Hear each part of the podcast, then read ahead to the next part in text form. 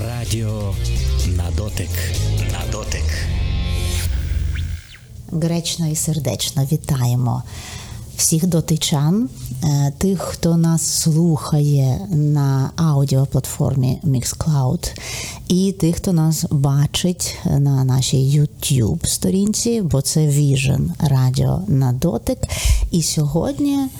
Дотикатимемося до теми, яка традиційно вважається болючою, неприємною, нецікавою і такою, від якої всі відмахуються.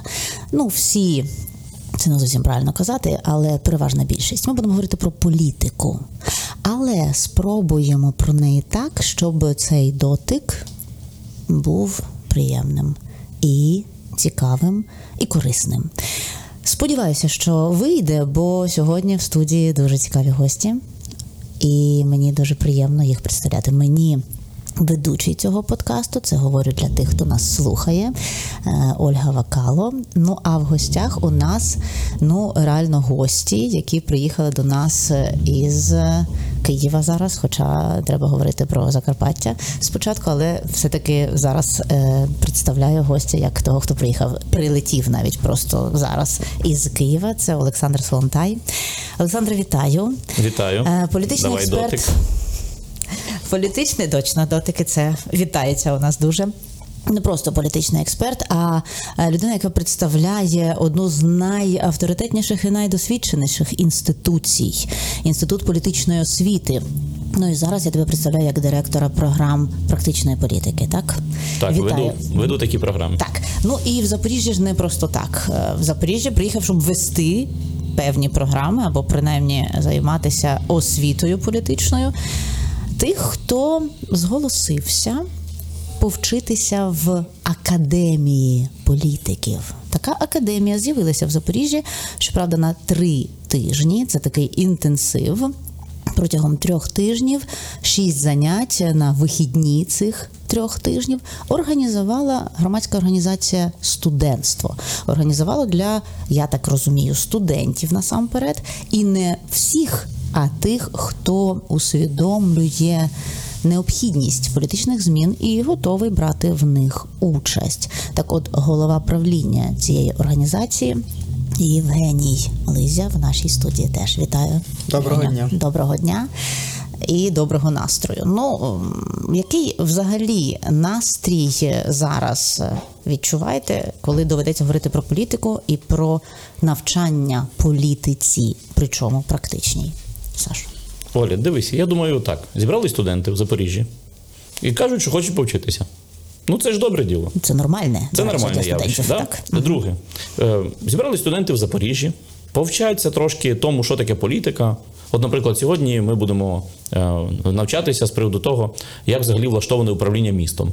О, Ну, як, як, от, ну, як обирають люди, тих, хто керує містом, чим вони керують у місті, чим не керують, на що можуть вплинути. це надзвичайно На що не можуть вплинути, враховуючи ситуацію в місті саме з очільниками міста, і ту кризову ситуацію, щоб не сказати клінч, яка зараз відбувається, і ту таїну, в якій зараз відбуваються перемовини щодо подальшої долі нашої голови. Так що це просто в точку дотику. Ну, потім друга буде тема це буде про децентралізацію, щоб зрозуміти, от як розвиваються процеси між містом і державою. Ну, всі процеси Е, про компетенцію, про розподіл, про бюджетних потоків, податків, про е, ну, значить, відповідальність. Так знову ж таки, хто за що відповідає. Тільки вже, якщо про перша тема в місті, хто за що відповідає, ти згадала про голову громади. Я би ще згадав обов'язково депутатів, я би ще згадав обов'язково виконавчий комітет, я би ще згадав виконавчі органи, це різні відділи управління, комунальні підприємства. І чим вони відрізняються і хто за що відповідає? Да, оце, це тема перша, а друга тема, якщо всіх всіх об'єднати разом, як місто, і тепер місто і держава. Да, хто за що відповідає, а де там область, до речі, от, а де вони тут? До речі. От, е, да, от, а зверху ще якийсь район є над містом, з'явився. О, з яким е, теж нічого зараз поки не зрозуміло. Не зрозуміло, да. От, тобто, от це буде про це тема. І от студенти. Які зберуться і казали, що не тільки студенти, ну це ви зараз Женю розпитаєте. е, Вони отримують додаткові знання. Вони отримують ну якби більше знань, більше, більше розуміння того, що ем, власне е, відбувається цими процесами. І що це за механізм, як він І працює? мій досвід показує, що ти так зробила от на початку, що будемо говорити про політику. От е, бо люди, які здобувають політичну освіту, логічно можуть піти в політику. Так, і там Мій навіть це написано, що потім можете творити команди і займатися політикою. Да, мій досвід Так. багаторічний, як ти кажеш, говорить про те, що 95% людей, які здобудуть політичну освіту, скажуть. Поняли, нам того не треба.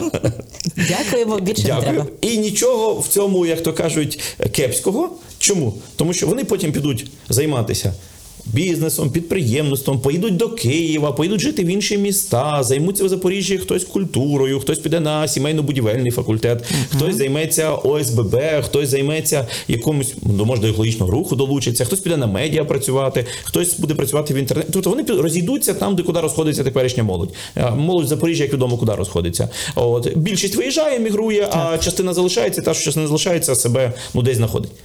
І їм ж політична освіта в житті пригодиться? Згодиться. Згодиться. Взагалі-то таку громадянську політичну освіту на такі теми, які я сказав, треба було б взагалі то зробити так, щоб всі знали. Бо вона універсальна. Да. Тому, тому я вважаю, що до політики тут ще далеко. Хоч воно і гучно, і гарно називається.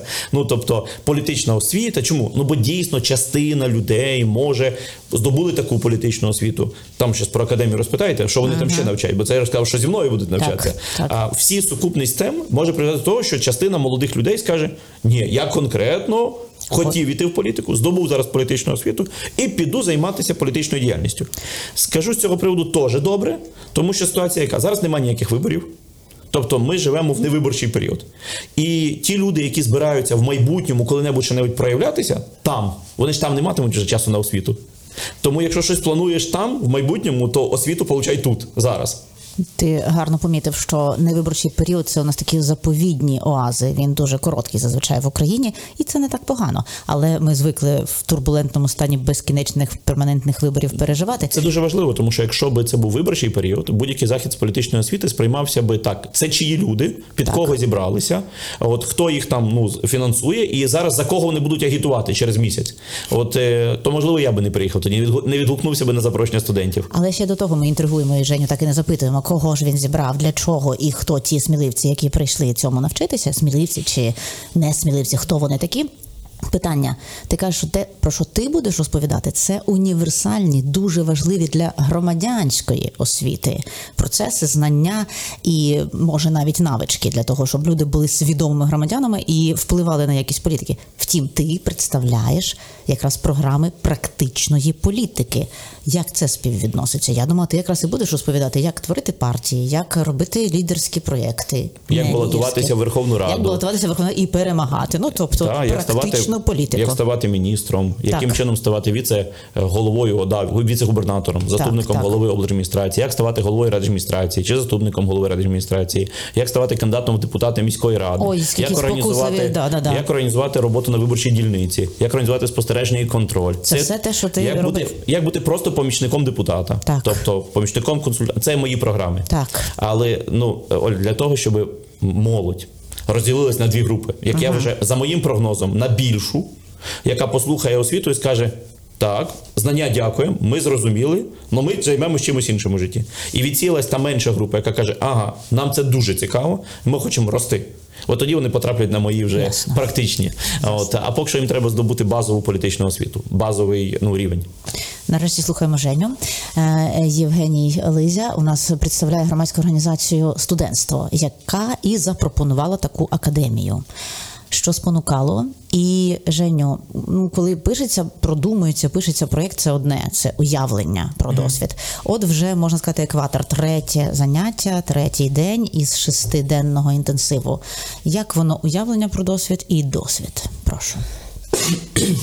А, уявлення про досвід і досвід. Ну, взагалі, ціль а, академії це створити таку платформу, де студенти, молодь, вони можуть, по-перше, отримати реальні знання, практичні, а, прийняти досвід від е, а, політиків, які зараз працюють, і Цей досвід потім ну, втілювати в своє життя. І це не лише е, платформа, де здобуваються якісь теоретичні знання, а платформа, де потім е, практично виконуються якісь дії, вирішуються задачі на міському рівні е, для того, щоб ці знання вони якби втілювали в життя. Тобто, це от саме академія не в форматі от школи, да, де ти приходиш, слухаєш і, і уходиш назад. З А теоретичними де ти- знаннями. Да, де є інтенсив от три тижні, але потім у нас буде ще стратегічна сесія, де ми будемо а, говорити про задачі, які ми можемо вирішити в місті, ставити конкретні сроки, дедлайни, коли ми їх закінчимо, і це втілювати в життя. Тобто а, це, це от головна ціль. Це була, коли ви придумали цю академію, це була головна мета. От три дні. І як ви коригуєте цю мету? Вона залишилася чи щось змінилося? А, я я хочу сказати, що в мене були очікування навіть гірші, те, що є зараз. Бо цільова аудиторія, яка прийшла, це люди, які реально зацікавлені.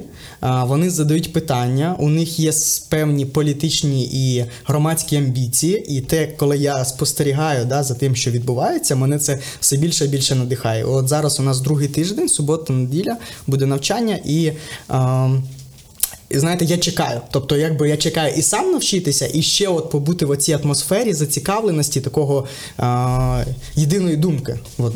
Однодумців. Да, однодумців. А те, про що говорить Олександр, як досвідчений викладач політичної освіти, що власне в політику, ту практичну, про яку ти говориш, піде обмаль. Ну я не знаю, там 10%, а 90% відсіється чи.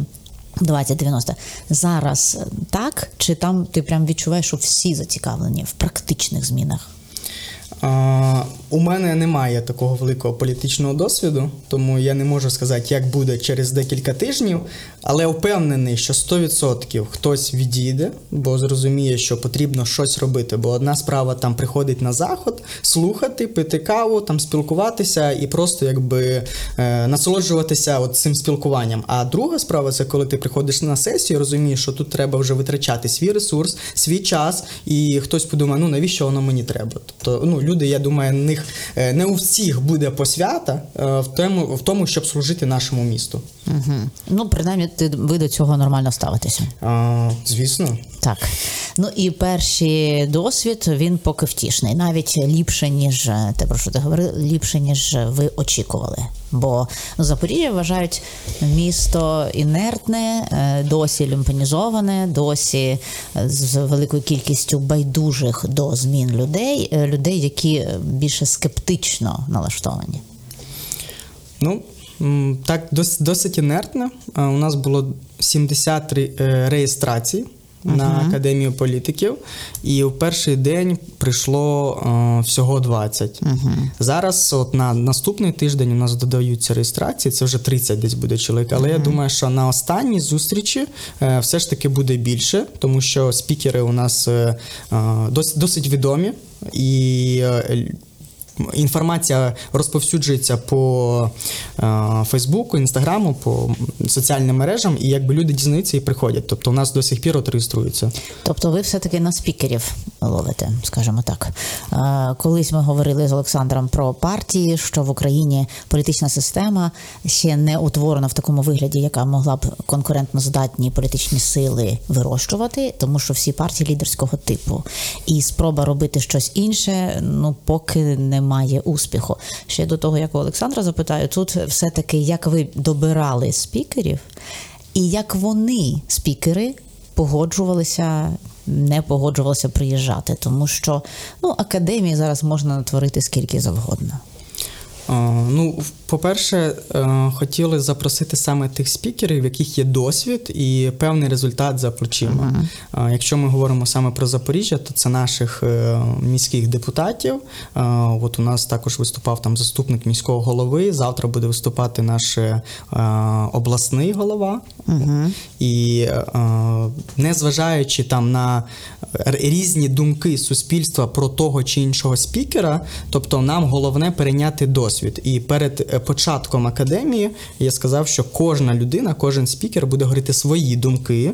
І ми, як е, студенти, як молодь, повинні включати це критичне мислення і брати для себе найкориснішу інформацію, яку можемо втілювати в життя.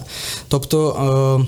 Ну, от перший критерій це саме практика. Тобто люди, які вже, практика. які вже в системі. Да. Угу. Ну і другий критерій, якщо ми говоримо про те, щоб зібрати цю молодь, да, цих студентів, то це повинні бути хоча б ну, трохи, е, ну не трохи. Насправді відомі люди, да, і ми там спілкувалися із е, Михайлом Федорєвим, це наш е, прем'єр-міністр цифрової трансформації. Який От. родом з Запоріжжя і Да, родом із Запоріжжя, і якби ми його десятиліття. приїхати, але я не від одного спікера не отримав прям такого категоричного ні. Тобто, всі, е, хто відмовлялися, десь три, да, три спікера відмовилися, все це е, і ну як була Делікатно. аргументація, немає Мгм. часу. Так. А хто відмовився? Федоров? Хто ще? Федорів. А зараз ми ще сп- спілкуємося з Олексієм Гончаруком, екс-прем'єр-міністр, але він ще не до кінця відмовився. Але мені здається, що все ж таки він не буде приймати участь. От. І Роман Лозинський, це депутат е, голос в Верховній Раді. От, але якби ну, спочатку так, але змінюється і сказав, немає часу. Олександра, звідки взяв час на Запоріжжя? І ну, спочатку це, а далі ще питання про практичну політику. Ну, дивись, ти ж знаєш, що я Запоріжжям дуже цікавлюся, все досліджую, все з'ясовую. А от, е, да, мені, мені дуже важливо зрозуміти, коли буде точка критична, яка зупинить. Ну, процеси, які відбуваються в Запоріжжі, ем, ліквідації вимирання міста. Ну, станом на сьогодні в місті Запоріжжі 557 тисяч 252 дорослі особи на 1 вересня. Ну, щоб ти розуміла, це 11 тисяч 700 людей мінус Мінус. Мгм. тільки за 10 місяців. Тобто цифри йдуть під 13-15 тисяч в рік зменшення Запоріжжя. Ну, це катастрофа. Це катастрофа. Так. Кількість людей, які звідси виїжджають, кількість людей, які не приїжджають замість тих, хто ну, йдуть ну, вік, ну, є смертність, є екологічна ситуація не дуже добра. І, Делікатно кажучи. Да, і, але воно, воно ж раніше, чому так? Раніше ж, е, що при совєтах у 60-х, 70-х, 80-х роках, що екологічна, е, але екологічна ситуація, що була лучше, та ще хуже була. Гірше. Ну, тобто, ну, все, Це накопичено, просто це впливає. але тут не просто накопичено. Тут питання того, що е, воно заміщалося кадрами. Тобто, коли паралельно розбудовувалось е, авіа, автобудування, машинобудування, ну тобто місто йшло якимось до речі. місто, місто йшло якимось своїми напрямками, Так. то е, з одного боку е, ну, люди теж помирали, і тривалість життя теж в 60-х, 70-х, 80-х роках була менше, люди менше жили по віку. Абсолютно. Тобто смертність була вища, але приїжджала молодь. З усіх республік Радянського Союзу, не тільки з України. З України так само зрозуміло. І в 90-ті, коли були жорстокі 90-ті, навіть попри те, що це були важкі скрутні часи для Запоріжжя, все одно люди їхали далі жити в Запоріжжя. Станом на сьогодні ситуація помінялася. Кількість людей, які приїжджають сюди жити, вони досі є. Тобто до сих пір є люди, які приїжджають там сіл, селищ, там центральної України, південної України. Вони бачать Або перспективу в області. Запоріжжі, тому що там, звідки вони приїхали, вони взагалі перспективи не бачать. Але е, кількість людей, які тут виросли, тут сформувалися в Запоріжжі або поруч Запоріжжя, в Широківській громаді, або ще десь поруч, вони дивляться на всі ці процеси, які є, і вони тут перспективи не бачать. Вони звідси виїжджають. І ну я ж це бачу роками. Це ж не, не, не цього року почалося, це не в 2021 році почалось. Ну, Ми жили це ще з триває тим, що ми роками. місто мільйонники. У нас може бути метро. Потім вже всі зрозуміли, що мільйонника і метра не буде, але бодай буде місто. А тепер вже під питанням існування міста. Ну, як питання е, Навіть- під питанням існування масштабу міста. Масштаб. Да, тому Ну, що да, дивись, да, да. 557 тисяч дорослих.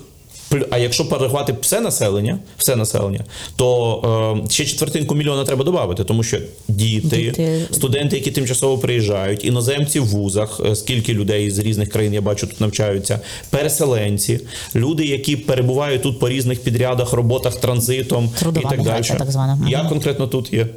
Ну тобто, теж я ж не місцевий, да, приїхав. Я часто буваю. А от тобто, ну загалом можна сказати, що в місті десь приблизно 750 тисяч населення. Хоча точно невідомо, поки перепис детальний не проведеться, до тих пір всіх, хто не мають право голоса, всіх, кому немає 18 років і чітко не зафіксовані у Запоріжжі, всіх порахувати дуже важко. От а тих, що чітко мають реєстрацію запорізьку в базу внесені поіменні списки з динамікою, то це чітко видно, що за останні 10 тисяч за останні 10 місяців 11 тисяч 700 людей мінус, і 557 тисяч в базі залишилося.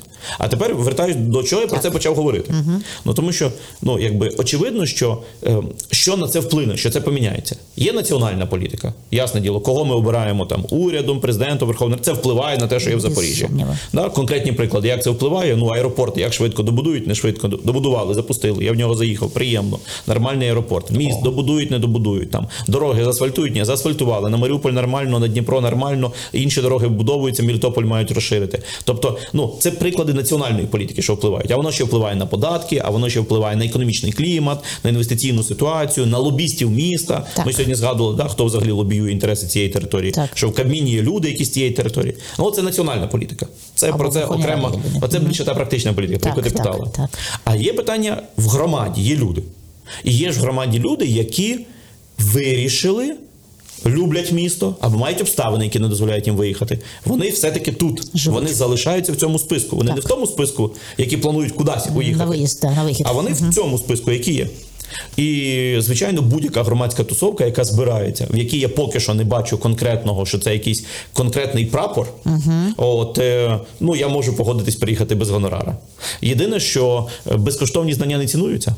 Якщо це повністю безкоштовно, то е, літак в дві сторони, квиток в одну сторону, е, студентство за їхній рахунок, так щоб відчували хоч якесь вкладення. Так. Е, Тобто на питання, на питання того, що е, чи приїхав я безкоштовно чи коштовно, в даному випадку безкоштовно, але щось із них взяв за те, щоб вони вклалися, щоб вони відчували. Ну бо безкоштовні знання у них просто цінувати не будуть. Це про це ще Фрейд. Да, це, це, ну, це мусить, мусить бути якісь навчання безкоштовно не дає результату. мусить бути якесь ну, вкладення. Але е, насправді, якщо от е, ситуація така, якщо вони зроблять так, що буде постійно набиратися. Місцеві люди, і постійно місцеві люди будуть постійно розширяти. Тобто тут буде, грубо кажучи, цех. Так. Не один раз академію зробили, там ну, 6 днів і так далі, і так далі, а постійно щомісяця Отака група, платформа, група, група, група, група, група. От в мене є досвід. Е, В Одесі таке зробили. Зрозуміло, що там не вистачає одеситів, що мають політичні знання і освіту. І це не обов'язково люди, які завтра підуть в політику, як ми говорили. Вони можуть піти створювати об'єднання в будинку своєму багатоповерховому, щоб в дворі краще справи вести, або групу підприємців для того, щоб менше корупційні потоки, а більше залишати на робочі місця. Пильнувати, ну, корупцію. Ну Так. різні різні речі можуть бути. Тобто, у більшості випадків, якщо це е, люди, які поставили це на систему. Я знаходжу тоді механізми іншої співпраці. Не одноразово, і ми тоді шукаємо способи, щоб була якась локальна історія, і люди на місці давали людям цю громадянську політичну освіту. Якщо ж люди підуть в ту практичну політику і почнуть здобувати оті серйозні практичні знання, ясне діло, що тоді вже підпишу з ними контракт, буду їх навчати. От залучу їх на якісь програми професійні або створимо для них додаткові професійні програми. Але до цього ще далеко, ще до цього далеко-далеко, тому що, е, як правило, мій досвід показує, що до того часу, поки не призначають якихось виборів, до того часу, поки не з'являються якісь вибори, от та група людей, яка не просто хоче політичну освіту, не хоче просто політичне знання, а хоче на вибори піти. І реалізовуватися як нові обличчя або альтернатива тим, що є. Вони взагалі кінцевого рішення такого не приймають. У нас в Україні якось так прийнято, що всі прийм... ухвалюють, угу. ухвалюють кінцеві рішення прямо напередодні самих виборів. Ну, власне, ти. Посутньо і відповів на друге питання, яке у мене напрошувалося, що е, будучи директором програм практичної політики, ти, наскільки я бачу зараз, найбільше цікавишся і переймаєшся якраз місцевим самоврядуванням, децентралізацією, громадами, те, що відбувається з громадами, те, що територіальна Україна тепер по-іншому виглядає. Тобто, здавалося б, це різні речі. Практична політика це от політики. Я не кажу політикани, хоча напрошуються, і у нас нема чіткого розрізнення, де політики, де політикани. А оце громада, яка тягне, і найчастіше у нас влада це одне, громада це інше. Ну, дивись, саме для мене самий важливий аспект, який є в освіті е, і в спілкуванні з людьми, це трошки інший аспект. Це аспект пояснити їм про те, що е, якщо вони бачать ситуацію погану в своєму місті. Це зовсім не означає, що така сама ситуація в всіх решта містах. Тобто, коли от я показую, да, Запоріжжя катастрофічно зменшується по чисельності населення, і це відповідь людей на умови, які тут є.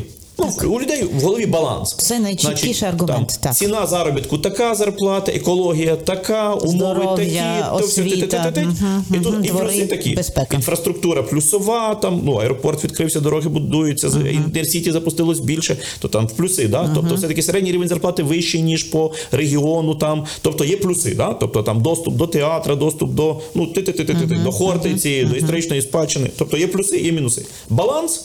Люди ухвалюють рішення, ні, валим, уїжджаємо. Більше ухвалює рішення таке. Але ж і люди думають, як живуть в Запоріжжі, кажуть, то, то вся Україна вимирає, то всюди так. То не проблема в Запоріжжі. Так, так. То проблема не з тим, що ми в Запоріжжі тут не так якось живемо. Це проблема просто національна. Що вся Україна вимирає, всі виїжджають. Ні, ну ми чули, що Київ там не вимирає. Трохи. Ну, поїзд до столиці, то понятно, Ну, і всі жити. там трохи, то не так. аргумент. Ну, Львів теж не аргумент, бо то, бо то якась западенщина і так далі. А і так далі. то взагалі? І, ну, а коли говориш з людьми, стоп, стоп, стоп, а ви знаєте, що місто Хмельницький. І не захід, і не схід. Місто Хмельницький в найближчі 20-30 років подвоїться в чисельності населення. Туди з'їжджаються люди жити з усієї України. Це теж обласний центр. Там теж свого часу розвалились всі заводи і фабрики. Там, там більше розвалилося всього, ніж тут розвалилося. Так. І з нуля Туди піднялися. Місто з нуля піднялося і піднімається, йде вперед. Люди їдуть з усієї України туди жити, народжувати, створювати робочі місця, вести бізнес, купляти квартири і так далі. Про Івано-Франківське я мовчу, але місто теж за найближчі 25 років по численності населення подвоїться, а територіально, а територіально місто вже подвоїлось. Ну за рахунок адмінтериторіальної реформи. І в Україні є маленькі містечка. Селища, у яких зростає населення. Це може бути Гречано-Подібська громада на Кривбасі, тут зовсім поруч, у Дніпропетровській області, чи Слобожанська громада під Дніпром, селищна рада. Це може бути маленьке містечко Тростянець на кордоні з Росією в Сумській області. Чи це може бути на Галичині, в Західній Україні, місто Чортків, невеличке місто, в якому йдуть зростання населення, кількості робочих місць, заробітної плати, розширення громади і так далі. Тобто, що треба розуміти? Що не одним Києвом і передмістям Україна. Києва живе Україна. Так.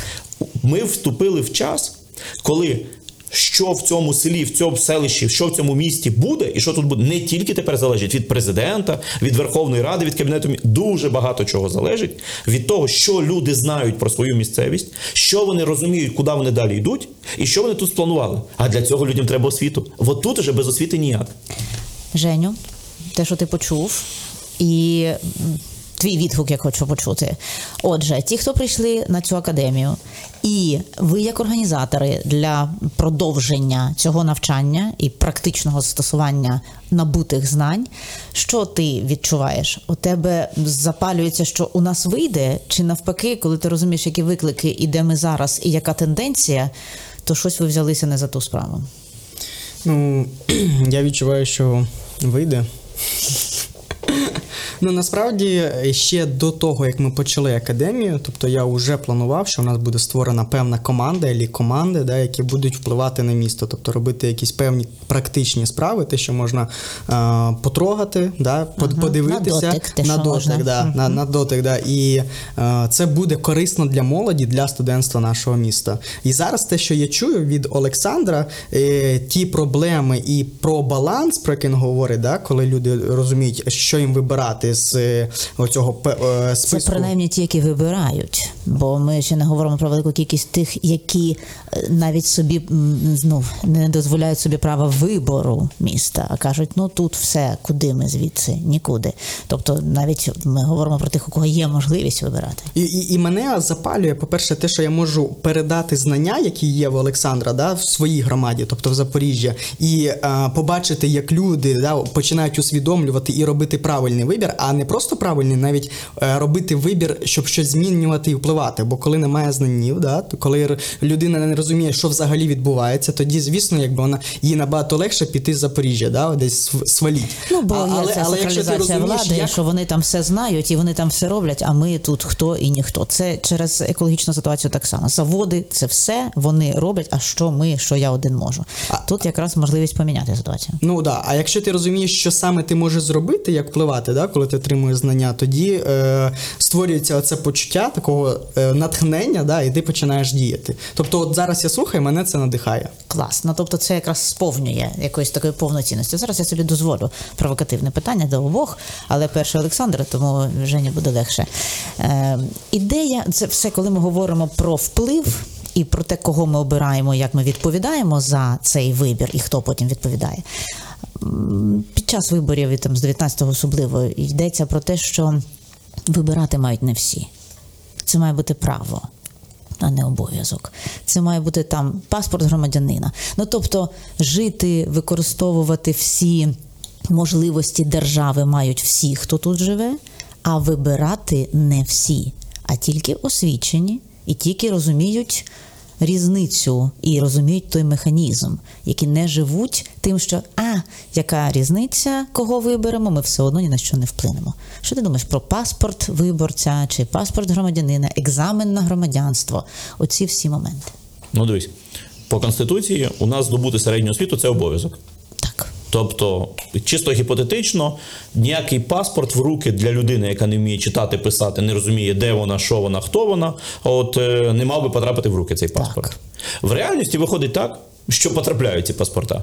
Ну, величезна кількість людей, вони не Досі не знають української навіть. Ну, Вони знають, вони ну е, як то е, в цьому анекдоті про те, що е, куми де ми, к чорту подробності, куми хто ми.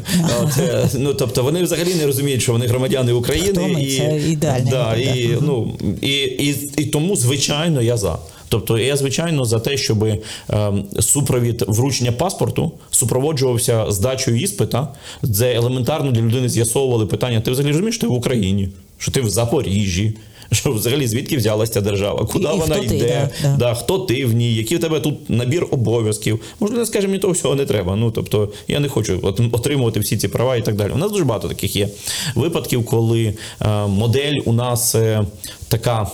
Е, Дуже дуже м'яка для людей, дуже дуже ну але і Лояльна, ліберальна. Да, така лояльна. Але, але що ми бачимо? Ми бачимо, що насправді величезна кількість тих людей, які насправді не здали би цей іспит, вони і перші на вибори не ходять. Тобто, насправді, всі ці люди, які от взагалі тяжко розуміються е, на цих процесах і на будь-яких, да, і, і, не, і не витрачають зусиль, щоб розібратися. І живуть собі, от як я це називаю населення. Без образ, просто люди, які взагалі не віддають собі е, ну, розуміння про те, що ти ну Впливаєш. громадянин, член держави, впливає. да, що ти що ти впливаєш у міжвиборчий період, що є є поняття громадського контролю, є у людей потреба, можливість і е, засоби збиратися, виражати свою думку і здійснювати нормальний, без якихось там революційних способів заходи впливу. А якщо цього не вистачає, значить треба. Посилювати. Посилюватися і так далі. Тобто, у нас величезна кількість таких людей, які це все не розуміють. Вони якраз на вибори не ходять, тільки є проблема, що час від часу певні ділки Їх використовують. використовують цих людей для того, щоб їх якимось чином спровокувати, а ще гірше заплатити їм, Так. сформувати з них мережі. А правоохоронна система зломана для того, щоб зруйнувати підкупи чи способи цих от сіток, які затягують на виборчі дільниці тих, хто би туди не пішов, якби не стимуляційні якісь заходи. От тут проблема. Так що, якщо в найближчий час що вирішувати, запроваджувати громадянський іспит, чи все-таки Чи навести лад з правоохоронними органами, щоб вони не притягували на виборчі дільниці за гроші і без грошей, правдами і неправдами тих, хто не прийшов Не би туди. би. Да. Щоб і вони починають впливати на не розуміючись на що вони впливають. Тобто я би все таки акцент зробив би на другому. Чистота виборів набагато більше би виправила ситуацію ніж запровадження громадського якогось іспиту. Бо іспит в українській невідремонтованій правоохоронній системі закінчився би купівлею права голосувати. Е, Женя, що ти думаєш? Це таке питання. Тут власну точку зору висловлюю, щоб нікого не образити. Що ти думаєш з цього приводу? Як у такий спосіб вплинути на результати виборів? Я взагалі вперше чую таке питання. Я ніколи про Таку це не думав, пропозицію? насправді, Мгм. да. І, е, Екзамен на громадянство, такий іспит тим, хто може голосувати, а хто не може. Угу. Якби ну взагалі саме проти от такого обов'язкового да, іспиту. А, з однієї сторони, я розумію, що це потрібно на даному етапі, але з іншої сторони, розумію, що так, система вона не працює відлагоджено, і можна просто ну, купити цей, цей квиток да, і пройти цей іспит. А, тому. От у мене недавно була ідея це про бізнес-факультативи в такому теж обов'язковому порядку для запорізьких е, шкіл. Тобто, і щоб діти вони з самого дитинства починали вчитися там маркетингу, продажам, е, юніт економіки і, і, і, і, і подібним речам. І я розумію, що це необхідно робити в такому от е, обов'язковому. Ага. Бо інакше результату не буде. І я думаю, що як варіант, е, ідея про іспити да, на громадянство, е, вона ну, гарна і буде мати певний ефект. І я все ж таки більше імпоную, щоб сказати так. Але до кінця, якби ще, от е, в мене було тут дві хвилини, я просто аналізував, думав конкретного такого рішення і думки ще сказати не можу. Ще треба над Да. цим подумати. Ну це ще і не пропонується, це пропонується просто в експертних колах. Але тут важко не погодитися з Олександром, що в невідремонтованій правоохоронній системі всі наші, оскільки вже проходила країна. Виборів е, наглядових рад, е, як потім ці наглядові ради мають впливати на чистоту і е, правильність роботи всіх інших, врешті все ламається і знову переходить в ту саму підкуп, в той самий підкуп і в ту саму корупцію. Тому зараз на останок. А, ми вже гарно перебираємо час, але це з вами дуже швидко і приємно робити. Отже, е, якщо розставити за ранжиром, чи може послідовність три таких де, яких досі ще нема, але вони де ну, дуже нам потрібні. Де окупація, реінтеграція, деколонізація. Зараз не декомунізація, зараз деколонізація і деолігархізація. Що за чим, Олександре? Очевидно, що е, деокупація е, не може бути пов'язана з цими процесами в якійсь послідовності, тому що вони паралельні.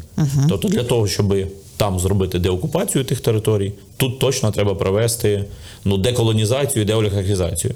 Другий момент е, з приводу е, деолігархізації декому... і і деколонізації, мені здається, це одне й те саме. Тому що в, е, коли ми говоримо перестати бути колонією, це означає перейти жити на закони. Це перейти жити на верховенство права.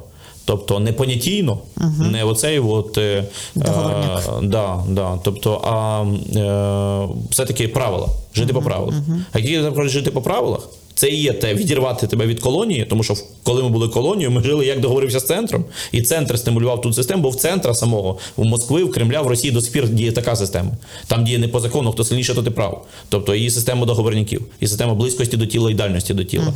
А європейська система, до якої ми оголосили, що ми хочемо євроінтеграцію, це означає, що питання не хто ближче, хто далі, а питання, що каже закон в першу чергу. Так. Тобто закон перший аргумент. Спочатку закон, потім всі решта аргументів. Там теж є. Зв'язки, корупція є. Але спочатку закон аргумент. Перший, потім всі решта питань. А у нас в Україні залишилось до сих пір да, від Росії, залишилося до сих пір від того часу, коли ми були під Москвою, що закон це останній аргумент. І це ж не питання лише Радянського Союзу. В Російській імперії така ж сама була проблема. І нашої історичної спадщини минувшого. Тобто закон це останній аргумент, який ми будемо з'ясовувати в наших стосунках. І якщо б ми вирішили це питання, то питання деолігархізації би само собою відпало, бо Yes. олігархічна система можлива тільки за рахунок того, що перша система діє, а не друга. Тобто вони такі близнюки-брати. І на мою думку, да, і на мою думку, як тільки ми наведемо лад в Україні, питання деокупації, повернення Криму, Севастополя, Донецька, Луганська заграє новими фарбами. Станом на сьогодні наша найбільша слабкість у поверненні і будь-яких зусиль по підготовці до повернення так, так. цих територій заключається в тому, що ми, Ми. самі по собі занадто слабкі, не наведені лад. Так, так.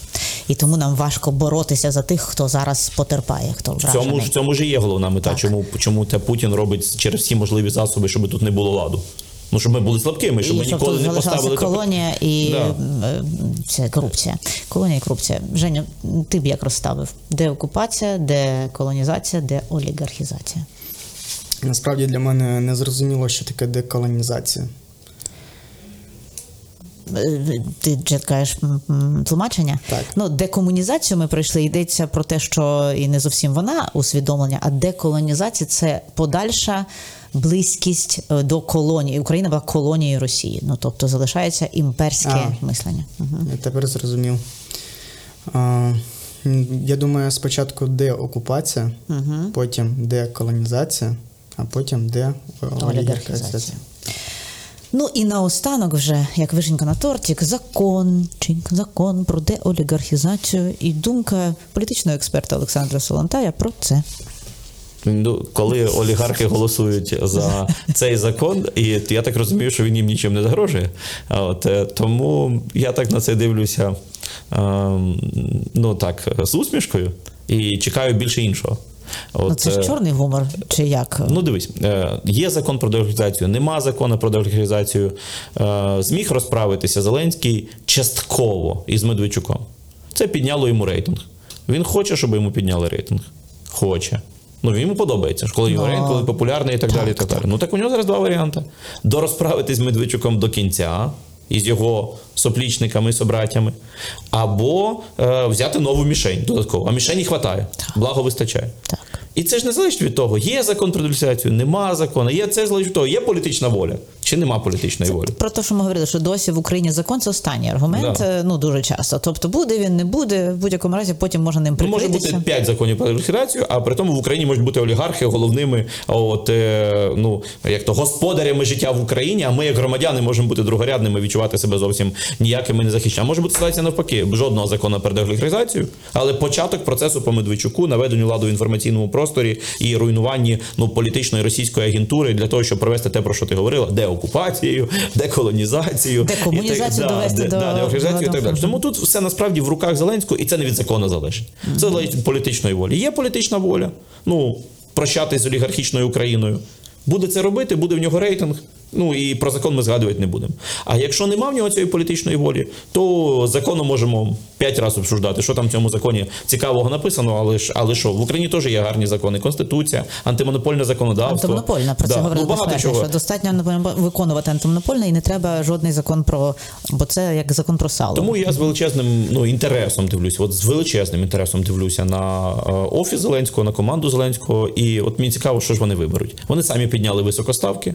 Тобто у них був спосіб а піти по програмі подолання корупції, корупціонерів кидати за грати. Вони Так. це не пішли цим шляхом. У них був шлях по-інакшому розподіляти економічні блага для того, щоб в Україні виравнювалося да, Баланс життя, якийсь. життя, Мгм, життя, щоб українці відчували, що у них покращується життя. Так, так. Вони не пішли цим Вже шляхом. Мгм. Вони могли піти шляхом е, якимось іншим. Ну тобто вони пішли шляхом ну е, того, що от конкретно у 2021 році, в якому зараз живемо, вони конкретно нанесли удар. По інформаційному рупору Медведчука, по самому Медведчуку, це дозволило їм зменшити негатив на свою сторону, бо Медведчук дуже сильно роз... Це дозволило Україні мати кращий інформаційний простір. Тобто, це випадок, коли інтереси особисті президента Співпали. Зеленського співпали з інтересами країни. Все, і в нього за це є плата від суспільства.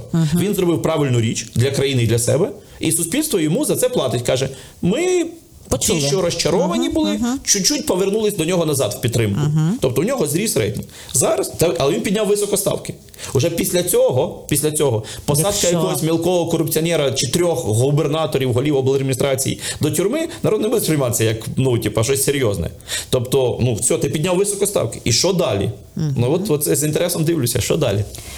Хороший серіал закрутили. От я тільки хотіла сказати, як почалося політичне шоу, то все чим далі в ліс, тим воно цікавіше. Я зараз не про той ліс, в якому розшукували ймовірних нападників на Шефіра. Отже, на завершення, Женю, що ти думаєш з приводу політичного процесу, який зараз переживає Україна, і наскільки молодь сьогодні може в цей темпоритм увійти? Бо там зараз ну б'ються такі політичні, як їх назвати, ветерани. В цілому я спостерігаю прогресивний а, розвиток, такий корисний навіть розвиток, тобто в кращу сторону.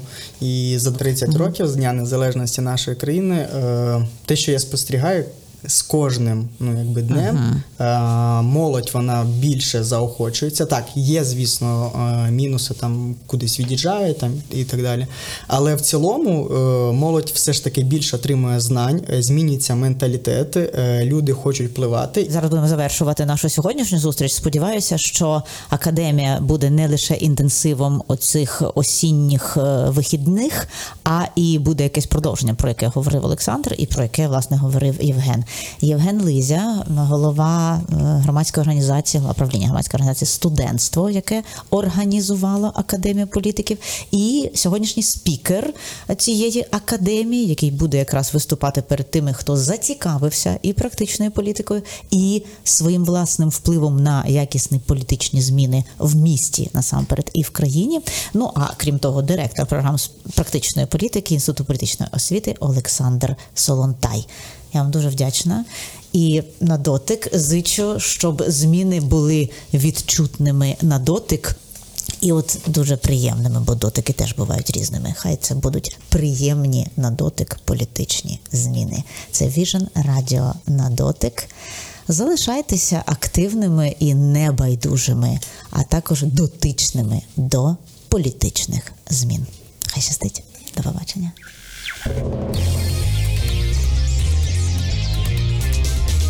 Радіо на дотик. На дотик.